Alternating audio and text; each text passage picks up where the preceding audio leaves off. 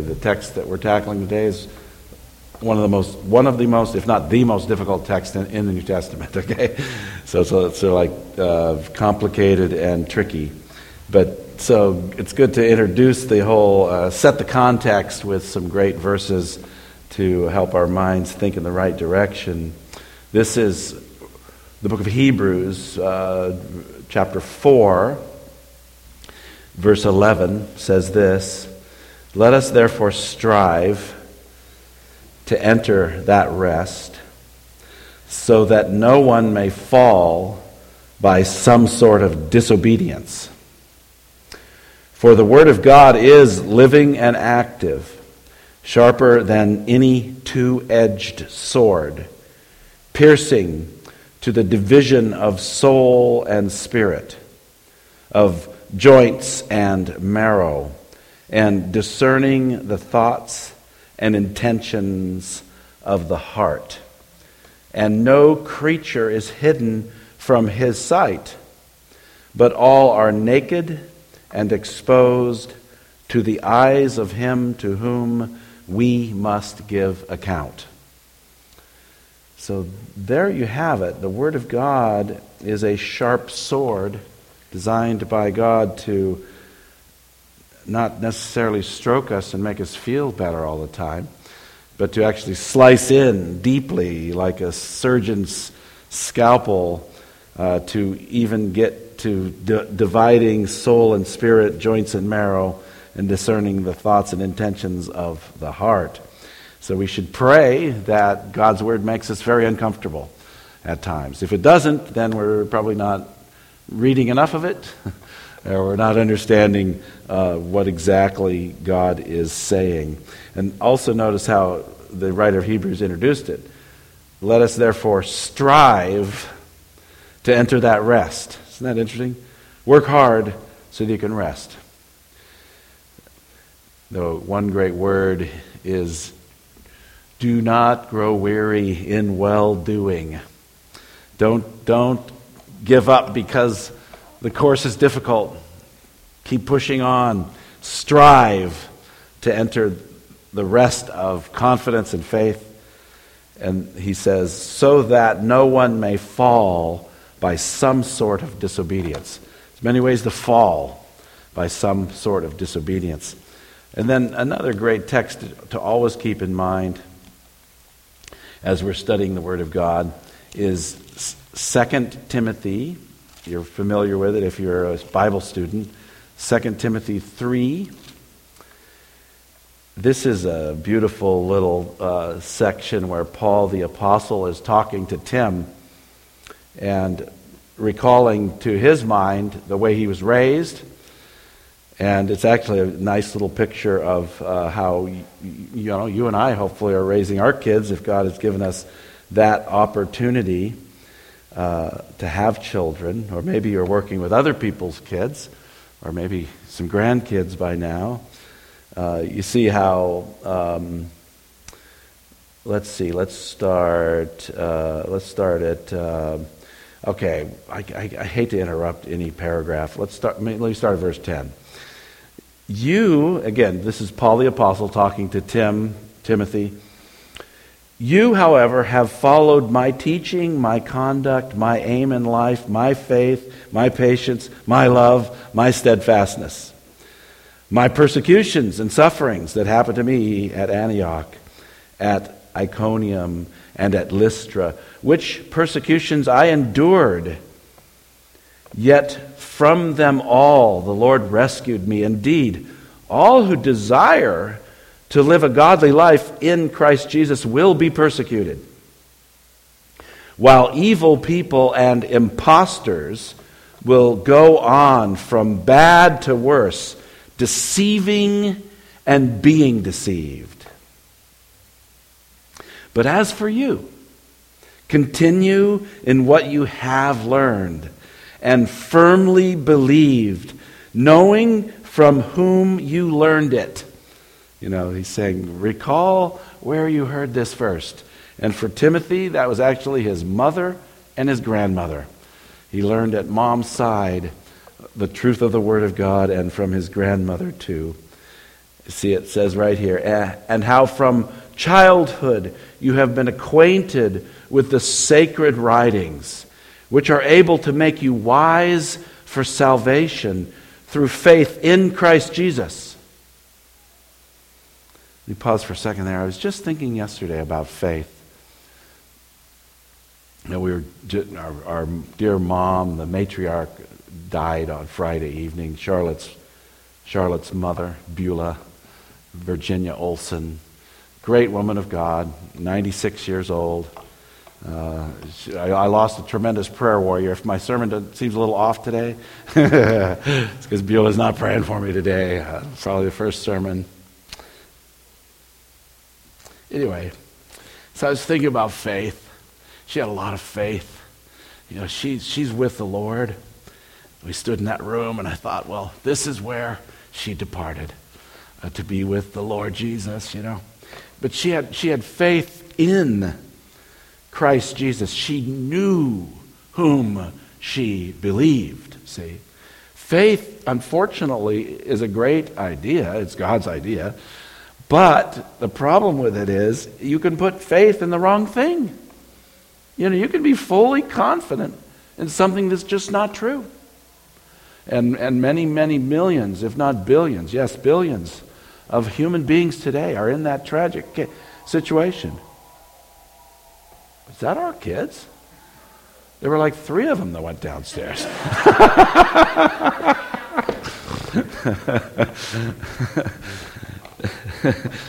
You're sorry about that. Uh, you can have faith in the wrong thing. You know, you, you obviously can. We're, we're wired to have faith, but you can have faith in the wrong thing. So it's be careful. Strive to enter into the rest of knowing the truth. And, and so that's what Paul is saying here. For you, uh, which are able to make you wise for salvation through faith in Christ Jesus.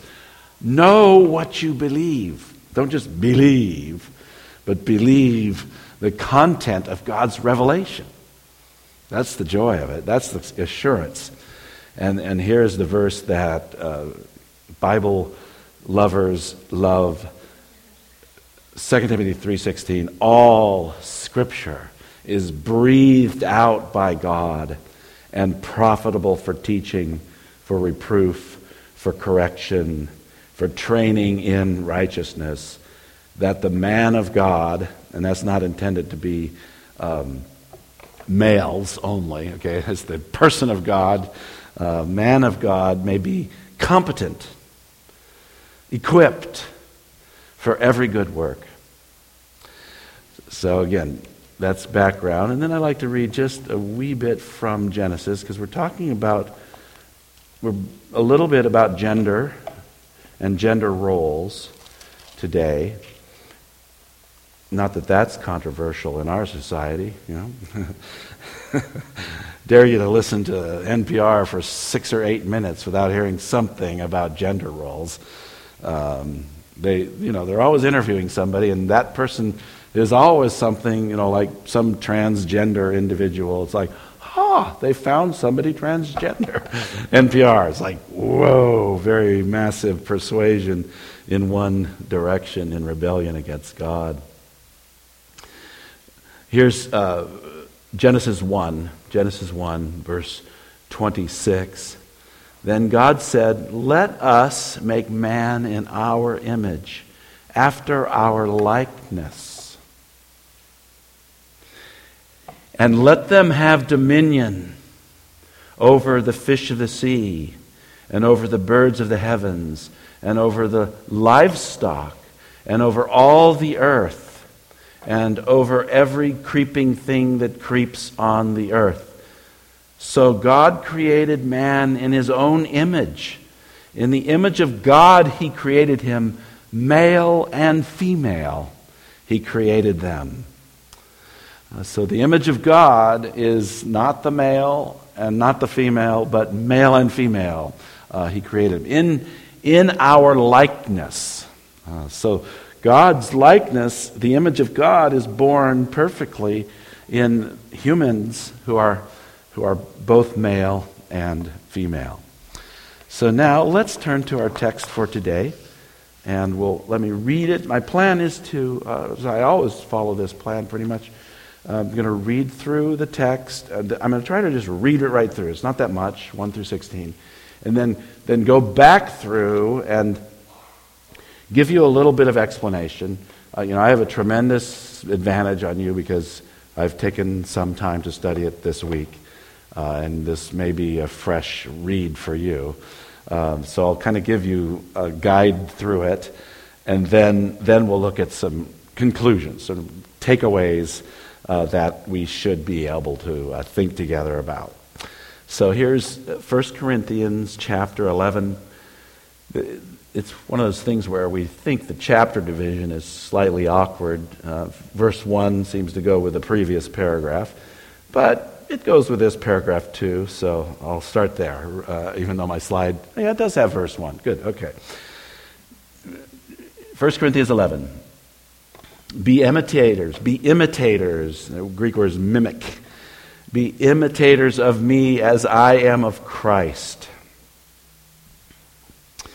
Now, I commend you because you remember me in everything and maintain the traditions, even as I delivered them to you. But I want you to understand that the head of every man is Christ. The head of a wife is her husband, and the head of Christ is God.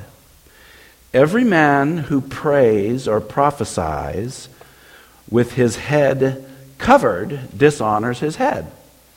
But every wife who prays or prophesies with her head uncovered dishonors her head, since it is the same as if her head were shaven.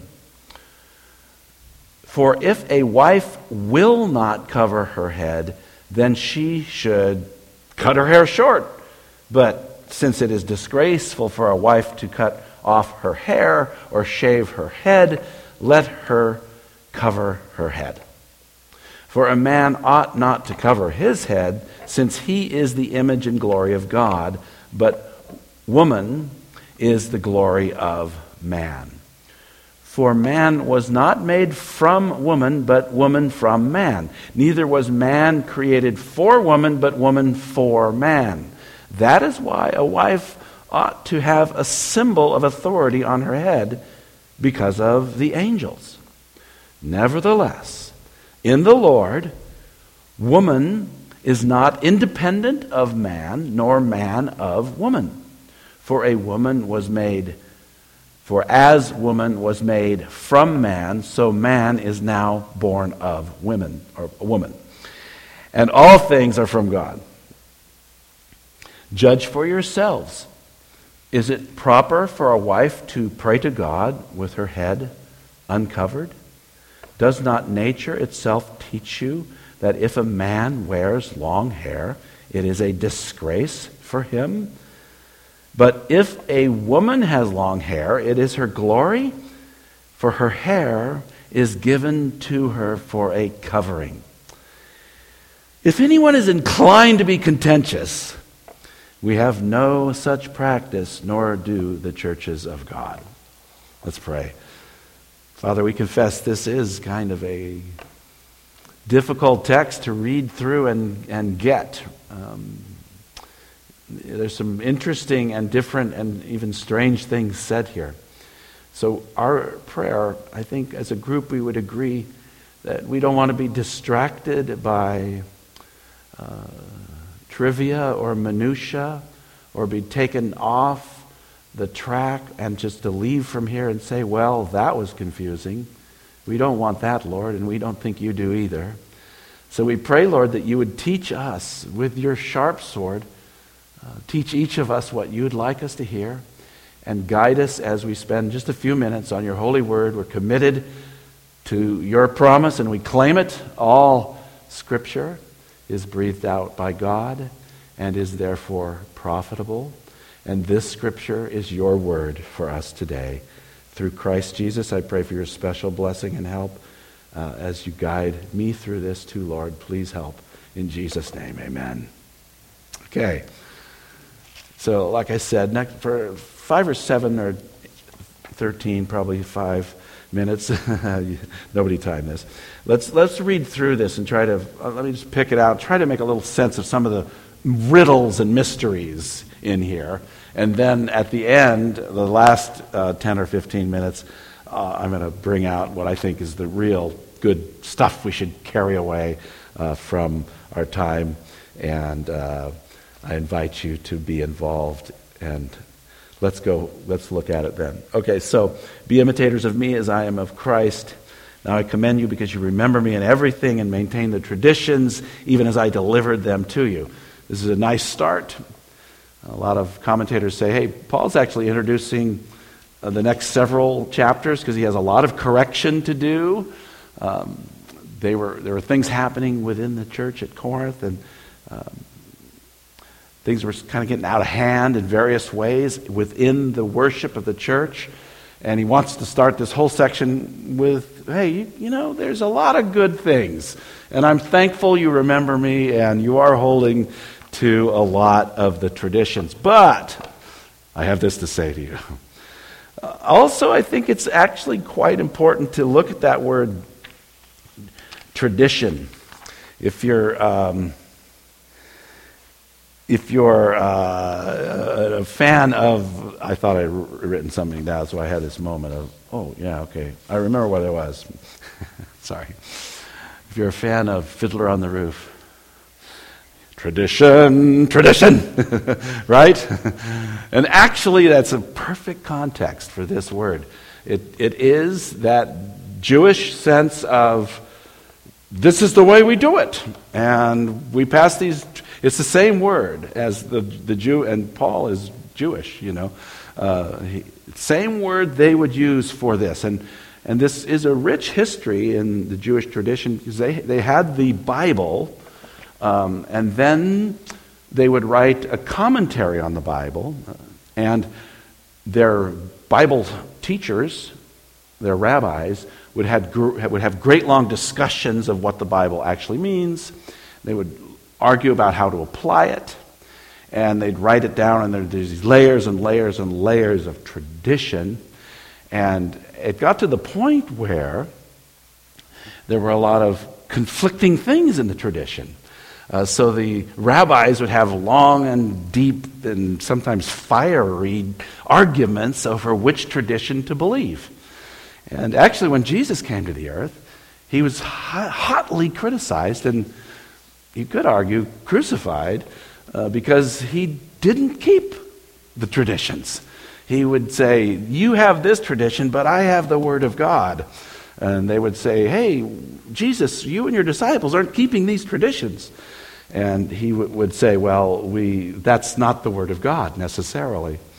Um, so Paul introduces this idea of tradition, uh, and some of what we find in this passage is very much a culturally relevant tradition in the first century.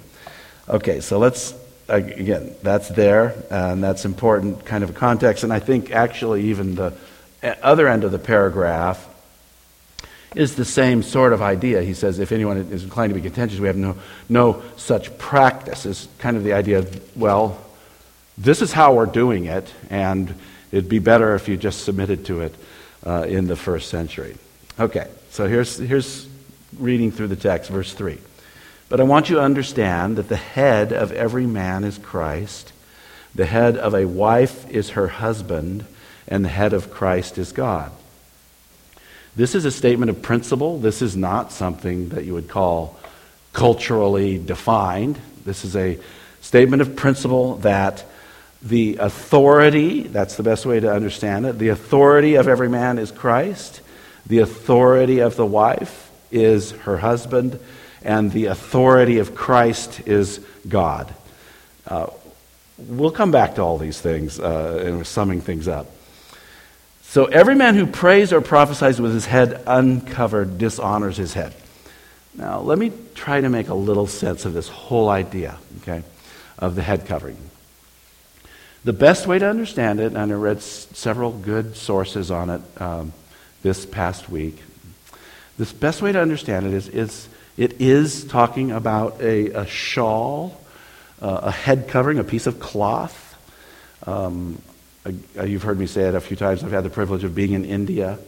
And actually, in the Indian church, women do, if they come, if they ever pray, they, they have these saris, you know, that are like three feet wide and like 15 foot, feet long, something like that. That's their clothing. Lots of cloth, and they pull it up over their head when they are about to pray. And if they come up after church, they want to have a blessing, they'll pull their sari up over their head uh, as a sign of respect. So that's clearly what he's talking about. The, the hair, in the, in the context, if you read it through, you understand that it, it, that can't be talking about their hair. It is definitely talking about a cloth covering. And the difference is women are instructed in this passage to wear a cloth over their head when they're praying and prophesying. Not, not just all the time, but when they're praying and prophesying. And men are not supposed to wear that uh, shawl over their head. Now, you know, it seems kind of arbitrary. Like, why? That, why is that? That doesn't, you know, translate very well into uh, what year is it? It's 2017 in America. That doesn't seem to translate well into our culture. But in their culture, it made a whole lot of sense. Uh, for one thing, there's some, and I, I'm not going to specify, but there's some really interesting cultural thinking about women's hair and men's hair as it relates to actual reproduction. Uh, they, they viewed women's hair as, as like a reproductive organ, very much so. And it was involved, they, they thought it was physically involved with reproduction. So to have a woman flaunting her hair around in public, particularly in worship, was just really disrespectful. You know, it would be like, please cover up. Uh, you shouldn't be doing that. It's embarrassing uh, for you to do that. And this is their medical profession taught this. And, and there's also this issue that then a man would keep his hair short for the same reason, generally speaking, uh, because the women needed the long hair and the men needed the short hair for this, this you know, theoretical reproductive issue, which I'm not going to describe anymore, and you're all thankful for that. you can read about it. There's some really good articles that, I, that uh, actually uh, Eric gave me some, and uh, we can supply that to you. But the point is, a, a man wouldn't be generally running around with long hair because it would be embarrassing for him, too. Um, and he wouldn't want to cover his head in church, well, in a worship. This is even the pagan worship. The pagan priests, some of them would be clean shaven in head. They'd have beautiful bald heads. and the women would be, would be covered in shawls. Uh, and this was, you know, well known. And in Corinth, particularly, it's, if you look at the geography of Corinth, it's like surrounded by priests and, and temples and pagan worship. It's all about pagan worship in this city. So, so a man wouldn't want to come out in public worship with his head covered because he'd look like a woman. And, and this would be a shame to him. It would be embarrassing to him. See, that's why it's a, a shame for a man to have his head covered, because there'd be this confusion. Why are you dressed like a woman? This, is, this doesn't feel right. It's wrong. It's disrespectful to God for you to appear that way. So that's, that's kind of the background of what is going on here. Every man who prays or prophesies with his head covered dishonors his head. And that's clearly talking about he dishonors God. And every wife who prays or prophesies with her head uncovered dishonors her head. And her head would be her husband. Uh, it would be embarrassing to have your wife appearing, uh, you know, immodestly uh, praying or prophesying in church. It would bring shame on the husband. Uh, and that's, and so he says, well, she might as well have her head shaven. She might as well look like a man then, you see. And he, he's saying this in argumentum ad absurdum. Like, no one would shave her hair. Uh, in this first century, you know, this would be unheard of. Uh, for if a wife will not cover her head, then she should cut her hair short. But since it is disgraceful for a wife to cut off her hair or shave her head, let her cover her head. For a man ought not to cover his head, since he is the image and glory of God, but woman is the glory of man. I know that's uncomfortable, and it does, that even feels kind of weird, but that's what it says. It says that uh, the man is directly to give glory to God, and the wife, particularly, um, is to honor her husband by, and as it says in the next uh, verses, have a symbol of authority on her head. Um, verse 8 For man was not made from woman, but woman from man. This is a historical fact. Uh, Adam was created first, and God created Eve second. Neither was man created for woman, but woman for man. Again, historical fact. That is why the wife ought to have a symbol of authority. Uh, the word actually just says she's supposed to have something on her head, but we interpret it to mean a symbol of authority on her head because of the angels. Now, there's another strange little phrase in this text. Um, what is that about? Well, it, it's probably, let's just take it at face value that we don't talk a lot about angels, and that's probably appropriate because the Bible doesn't really talk a lot about them either. But I already referenced the book of uh, Hebrews. The book of Hebrews teaches us that angels are sent out as ministering agents to help believers. You might have heard of a um, an angel that what is it? A watch? What? Oh, guardian. Thank you.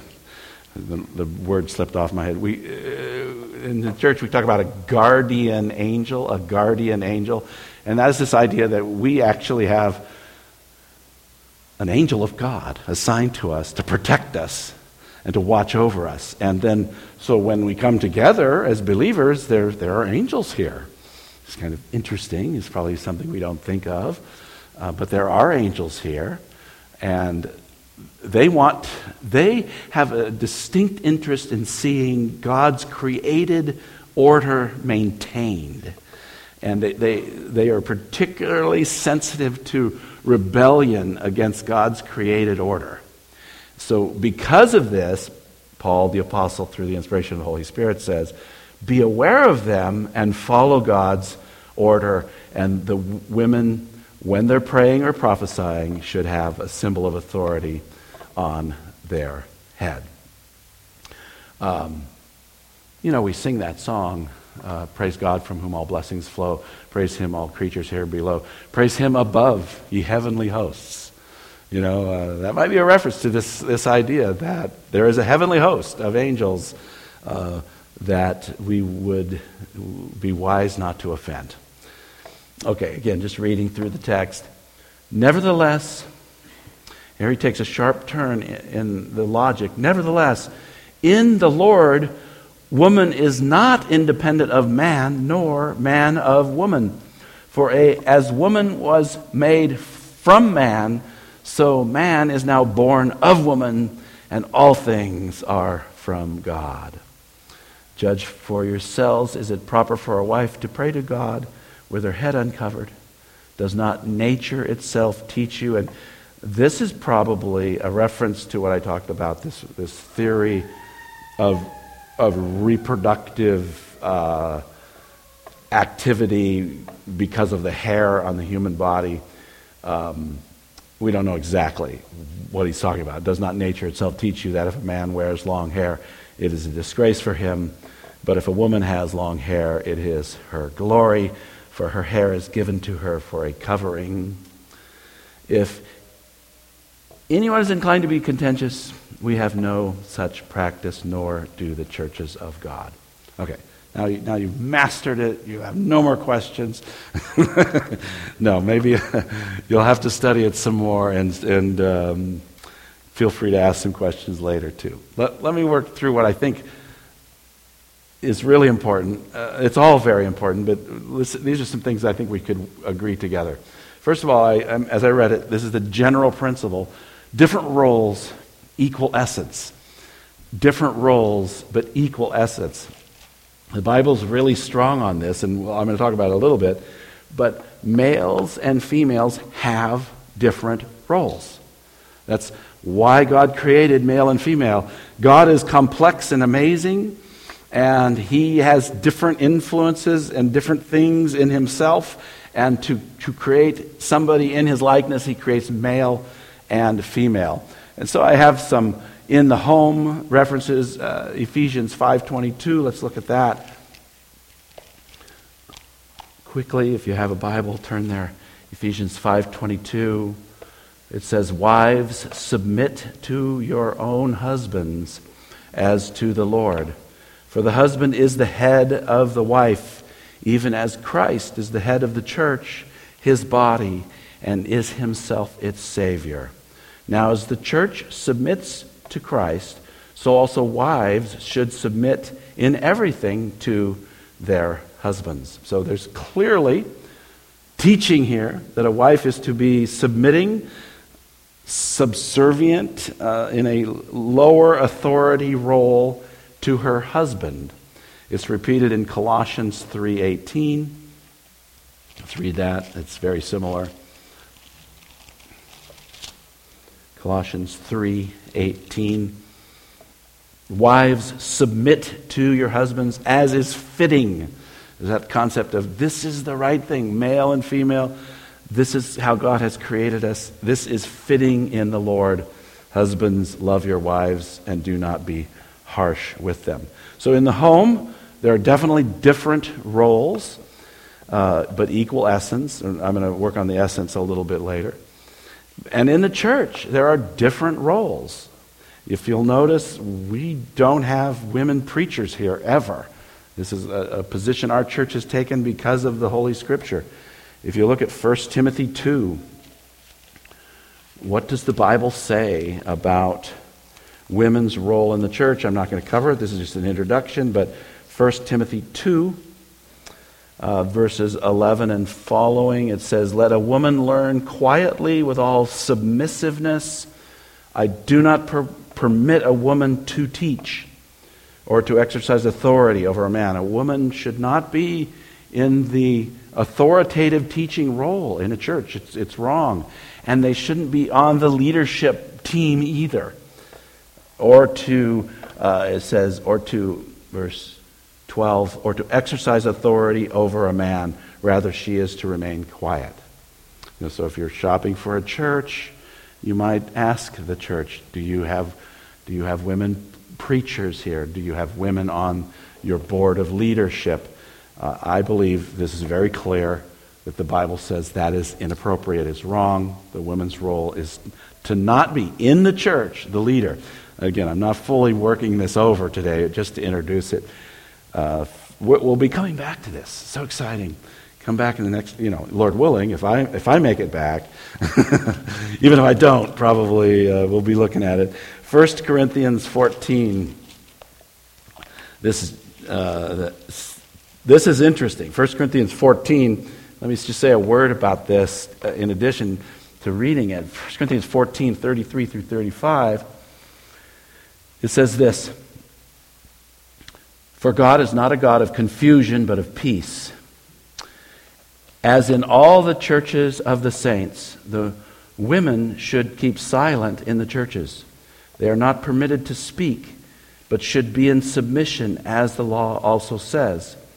If there is anything they desire to learn, let them ask their husbands at home, for it is shameful for a woman to speak in church. Now, I've said a few times, if you go back to our passage in 1 Corinthians chapter 11, it seems to be saying that if a woman has a covering, a veil, a shawl, she, should, she could speak, right? That's what it says. It says she could pray, or she could prophesy in the church. Uh, and now, he says in a couple of chapters later, she should just keep silent. Why didn't he just say that in chapter 11, right? Well, we have to come up with a harmony here. Paul isn't just forgetful and he contradicts himself a couple of chapters later. And uh, the commentators are very helpful as you look at the actual text, because in chapter 14, what he's talking about here is this uh, there's prophecy. Now, I think the best idea on this is to, to go with the actual technical definition of the word pro- to prophesy. What does it mean to prophesy? And to prophesy means literally to speak the word of God. A prophet was speaking for God. It wasn't the prophet's own opinion, it was God's word. And in the first century, they had this miraculous gift. The Holy Spirit would fill somebody. He'd stand up, or she would stand up and have a covering over her head and speak forth the word of God. And what would happen then, you see, is look, look up, um, we're going to get to this later, but look at chapter 14, uh, read a few verses here. Uh, where do I want to start? I'll start at verse 29. Uh, let two or three prophets speak, and let the others weigh what is said. Okay? So there's the speaking of the Word of God, or maybe it's the Word of God, see, because there are there can be false prophets, and they can come right in the door, stand up and say, This is the Word of God. I want you to go down to Cannery Row right now and, you know, steal money from the Lala Cafe down there. And we'd say, mm, well, that's what God said. Let's go. no, we wouldn't say that. We'd weigh it, right? We'd say, no, no, no, no. The Bible says, thou shalt not steal. Now, that's a crazy illustration, but that's weighing it. And the weighing it is interpreting and, and critiquing what has been said. You actually become a judge of it. And so, therefore, you're actually becoming an authority on to that word, about that word. And what seems to be here is that Paul is reserving that authority position to the men. The women aren't supposed to speak in an authoritative way. If God gives them a revelation, they can, with their head covered, speak that revelation. Um, but the men of the church are still the authority over that word. That I know that's maybe that sounds a little strained, but that seems to be a way to harmonize chapter 11 and chapter 14. The idea of speaking is to do what I'm trying to do today try to interpret and understand and weigh out the different passages of Scripture and say, this is what God says. We're certain of this, we're not so certain uh, about that. Okay, now that was as clear as mud, I'm sure. Uh, as I said, we'll have other opportunities to enter into this because we're moving through uh, this, this section of Scripture. But the point for today is this the general principle there are different roles, but equal essence. It, it never says that because a woman has a subservient role, that she's less as a human being. Uh, that's not the principle at all. We will get back to that. It, now, in, notice too, in general, like in general relationships around, in business or government, or anywhere else. There's no idea that, in general, all women are subservient to men. That is not taught in the Bible. Uh, some people, you know, try to foist that on women, try to take that from the Bible, but that's not taught in the Bible. In fact, the Bible is very specific that it's in Christian worship and in Christian home, but it doesn't apply to business. There's nothing wrong with a woman being in government at all. It's, a, it's probably a good idea. Nothing wrong with having a woman be the leader, the boss at work. I don't know. Do you know anybody that thinks that's uncomfortable and wrong? I do. um, and no, that's not what the Bible teaches. There's no specific teaching that tells us that, for example, Deborah in the Old Testament was a ruler in Israel. And she actually is the best judge in the book of Judges. Um, and so, and she's not condemned for that. It's, it's a really good thing. Okay. So, what is he teaching in this passage? What is taught in this passage? And as I said, he does, does use that word tradition, and I think it's fair to say that in the first century culture, women should wear head coverings while they are prophesying or praying in the church.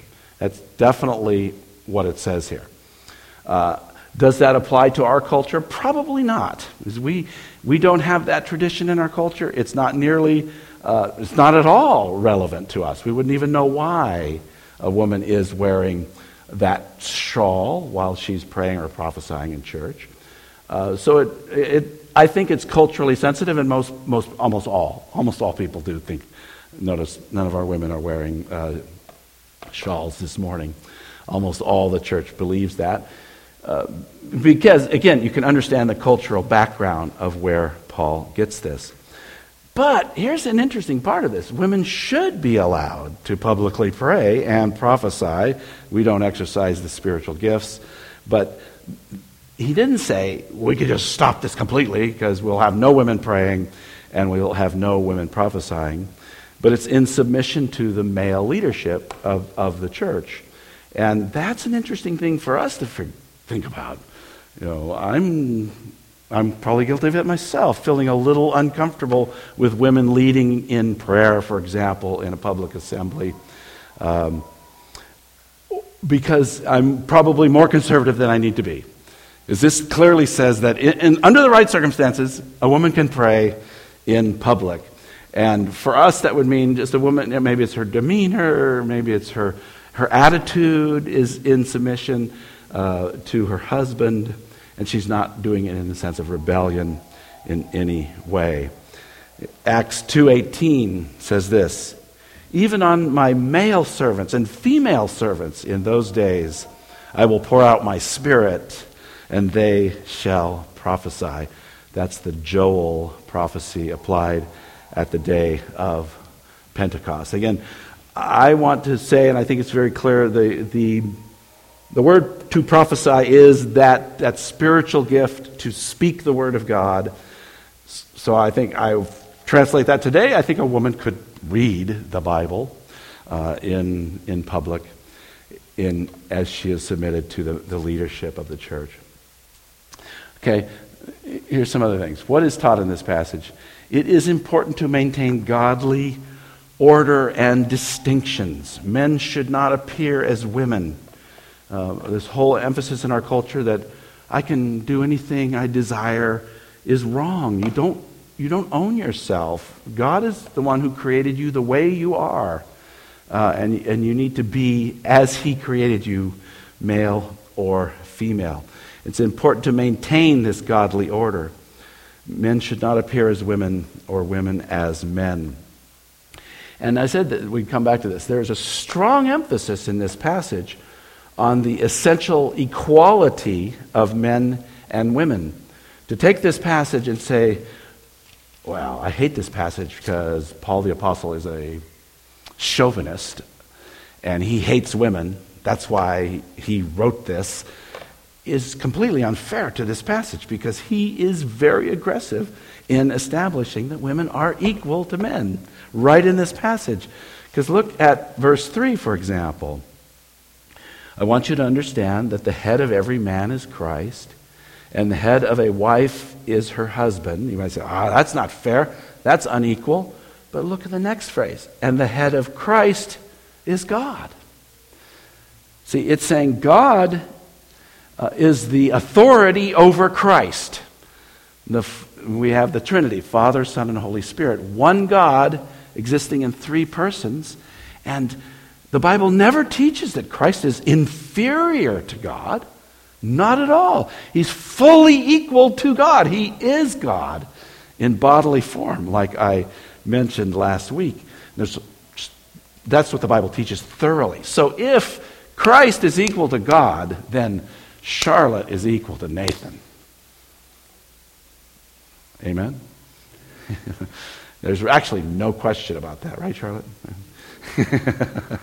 I'm, you think I'm better than Charlotte? No, nobody thinks that, you know. How, how, about a police officer who pulls you over? Do you think he's better than you? Like, like somehow, like he's a better human being? No, he's the, he's the same exact, but he has a different role. He has an authoritative role. Uh, oh, and we are to submit to that. There's a strong emphasis in this passage. Uh, also, where he shifts gear, uh, uh as I said when I read it in, in verse 11, he says, In the Lord, woman is not independent of man, nor man of woman. he's not saying that they're independent. In fact, we're interdependent on each other, and we depend on each other. Let's see. Same essence, different roles. Christ is not inferior to God. Man and women depend on each other, verses 11 and 12. We're interdependent. I, I can't exist. My mom was a woman. Your mom was a woman too. Uh, you are dependent on women. And all men and, and women are interdependent. So to say one is better than the other is ridiculous. It's not what the Bible says at all. You have a different function, but you have the same essence, the same value, the same uh, ontological level. You, you exist on the same plane. plane. You're, you're, you're both human, fully equal. This is actually extremely important because, like, one third of the world doesn't believe this, right? Um, many, many religions, uh, some, like the big Muslim religion, for example, teaches that women are subservient uh, and actually, Hinduism, as it's practiced in India, it's the same thing. Uh, women are treated very badly uh, in, in their homes, and they're like slaves and subservient to the great, you know, the grand poobah, the patriarch. Uh, it's weird and sad, and God forbid that's, that's us. That's not biblical, okay? You, you got to hold this line, look at the text of Scripture. No, Christ and God are equal, so man and women are equal of value. There's no subservience in being. We are equal. Men and women depend on each other. In an absolute sense, we are equal. And this is a great passage. Let's look at this Galatians 3. I'm almost done. I know you can see a few people are ready for me to be done. I'm almost done. It's going to get really uncomfortable and then I'll quit. No, no. Galatians 3:23. This is actually a, a, passage that's abused by people a lot these days uh, because they say, see, see, see, there's no difference. There's no difference in roles. Women can do anything in the church at all. No. That, that's to say that the Bible is self contradictory. But uh, I like to read the little paragraph here. It says, verse 23. Now, before faith come, we were, came, we were held captive under the law, imprisoned until the coming faith would be revealed. So then, the law was our guardian until Christ came, in order that we might be justified by faith. But now that faith has come, we are no longer under a guardian. For in Christ Jesus, you are all sons of God and he means all male, females, uh, everybody. We are all children of God through faith. For as many of you as were baptized into Christ have put on Christ. There is neither Jew nor Greek. There is neither slave nor free. There is no male and female, for you are all one in Christ Jesus. And if you are Christ's, then you are Abraham's offspring, heirs according to the promise. That's sweeping, categorical, glorious statements here. Uh, but that, again, is not referring to the roles in our lives, it's referring to our essential nature before God. You know, women are not more likely to be right with God, than men are more likely to be right with God. We're all the same. We're all sinners. We're all saved by grace. You can be slave or free. You can be Jew or Greek. You're all, this is the glorious flattening of humanity. We're all the same, and Christ saves us all through faith. But don't allow, uh, I'll, I'll share a little Facebook experience. I I had a Facebook friend who was a pastor up in near Seattle, and um, he said uh, on his Facebook he he posted. Uh, it's so wonderful to have women elders and women preaching in my church. Uh, can, can I get a witness? He says. So I said, Yeah, I'll give you a witness. so I posted it on his, you know, uh, I went to, uh, uh, how about 1 Timothy 2 11 through, through, uh, through 15? A woman should keep silent in the church. I don't allow women to teach. He unfriended me. Uh, and, but before he unfriended me, he quoted this passage. He said, oh, but well, Galatians 3 says there's no male or female. Therefore, there's no distinctions whatsoever. Okay. That's a complete abuse and total misuse of Holy Scripture. You can't just say one outweighs the other. You have to harmonize them and work together uh, to see what, what is actually being said by the Word of God. And in the absolute sense, we are equal, but we do have different roles. Um, Look at this interesting thing real quick. This is the subordination of Christ in a nice little timeline. These are some references. I could give you this to you later. But in eternity, Jesus Christ was with God forever. In the beginning was the Word, and the Word was with God, and the Word was God. But at the incarnation, Jesus Christ became human, and he, he was subordinate to the Father. Uh, the Bible teaches in the, several of these passages and many more that Jesus Christ became obedient to the Father to take on human flesh, and to, he became obedient to death, even death on the cross for us. So, this is a beautiful example of Christ fully equal with God and yet subordinate. Uh, equal in essence, but he has a different role in his life that doesn't make him less of a, of a being. He's fully God and, and fully man. That's all I have to say. Let's pray. Dear Father, I pray that you would be glorified today. We've covered this kind of difficult passage, but Lord, help us to hear what you're saying to us today. That you do give us different roles, but we have this equal equal value before you, and we're equally in need of salvation through Jesus Christ, our Savior. Thank you that Jesus Himself submitted to you, Father, uh, to, to pay the penalty for our sins. And in that is our salvation, and we glory and praise you for that. Uh, Lord, we pray that we'd honor you, and that you'd teach us uh, how to honor you better. In Jesus' name, amen. Let's stand together for the closing song and the benediction. Christ